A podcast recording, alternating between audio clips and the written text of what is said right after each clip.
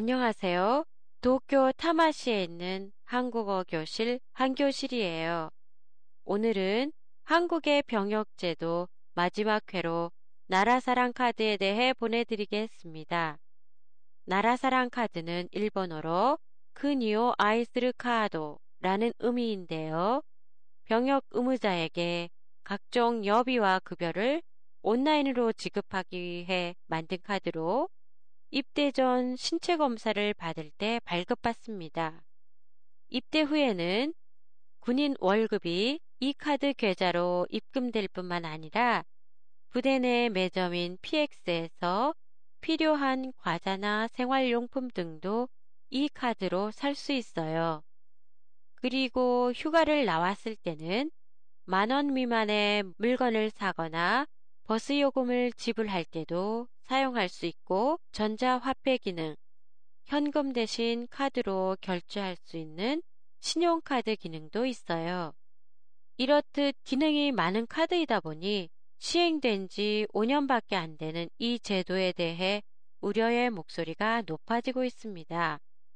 현재 군인의 월급은 보통 8만 원에서 10만 원이지만 이 월급만으로는 돈이 모자라서 부모에게 돈을 보내달라는 사람이 많아졌다고 하네요.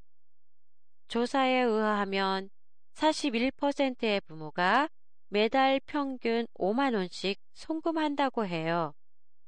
돈이 모자라는 이유는 물가가 많이 비싸졌다는 점도 있지만 군에 들어가서도 씀씀이를 줄이지 않아 소비를 많이 하기 때문이에요. 또한 과거보다 외출이나 외박이 자유로워져 밖에 나올 기회가 많아진 만큼 술값으로 나가는 비용이 많아진 것도 그 이유 중에 하나예요.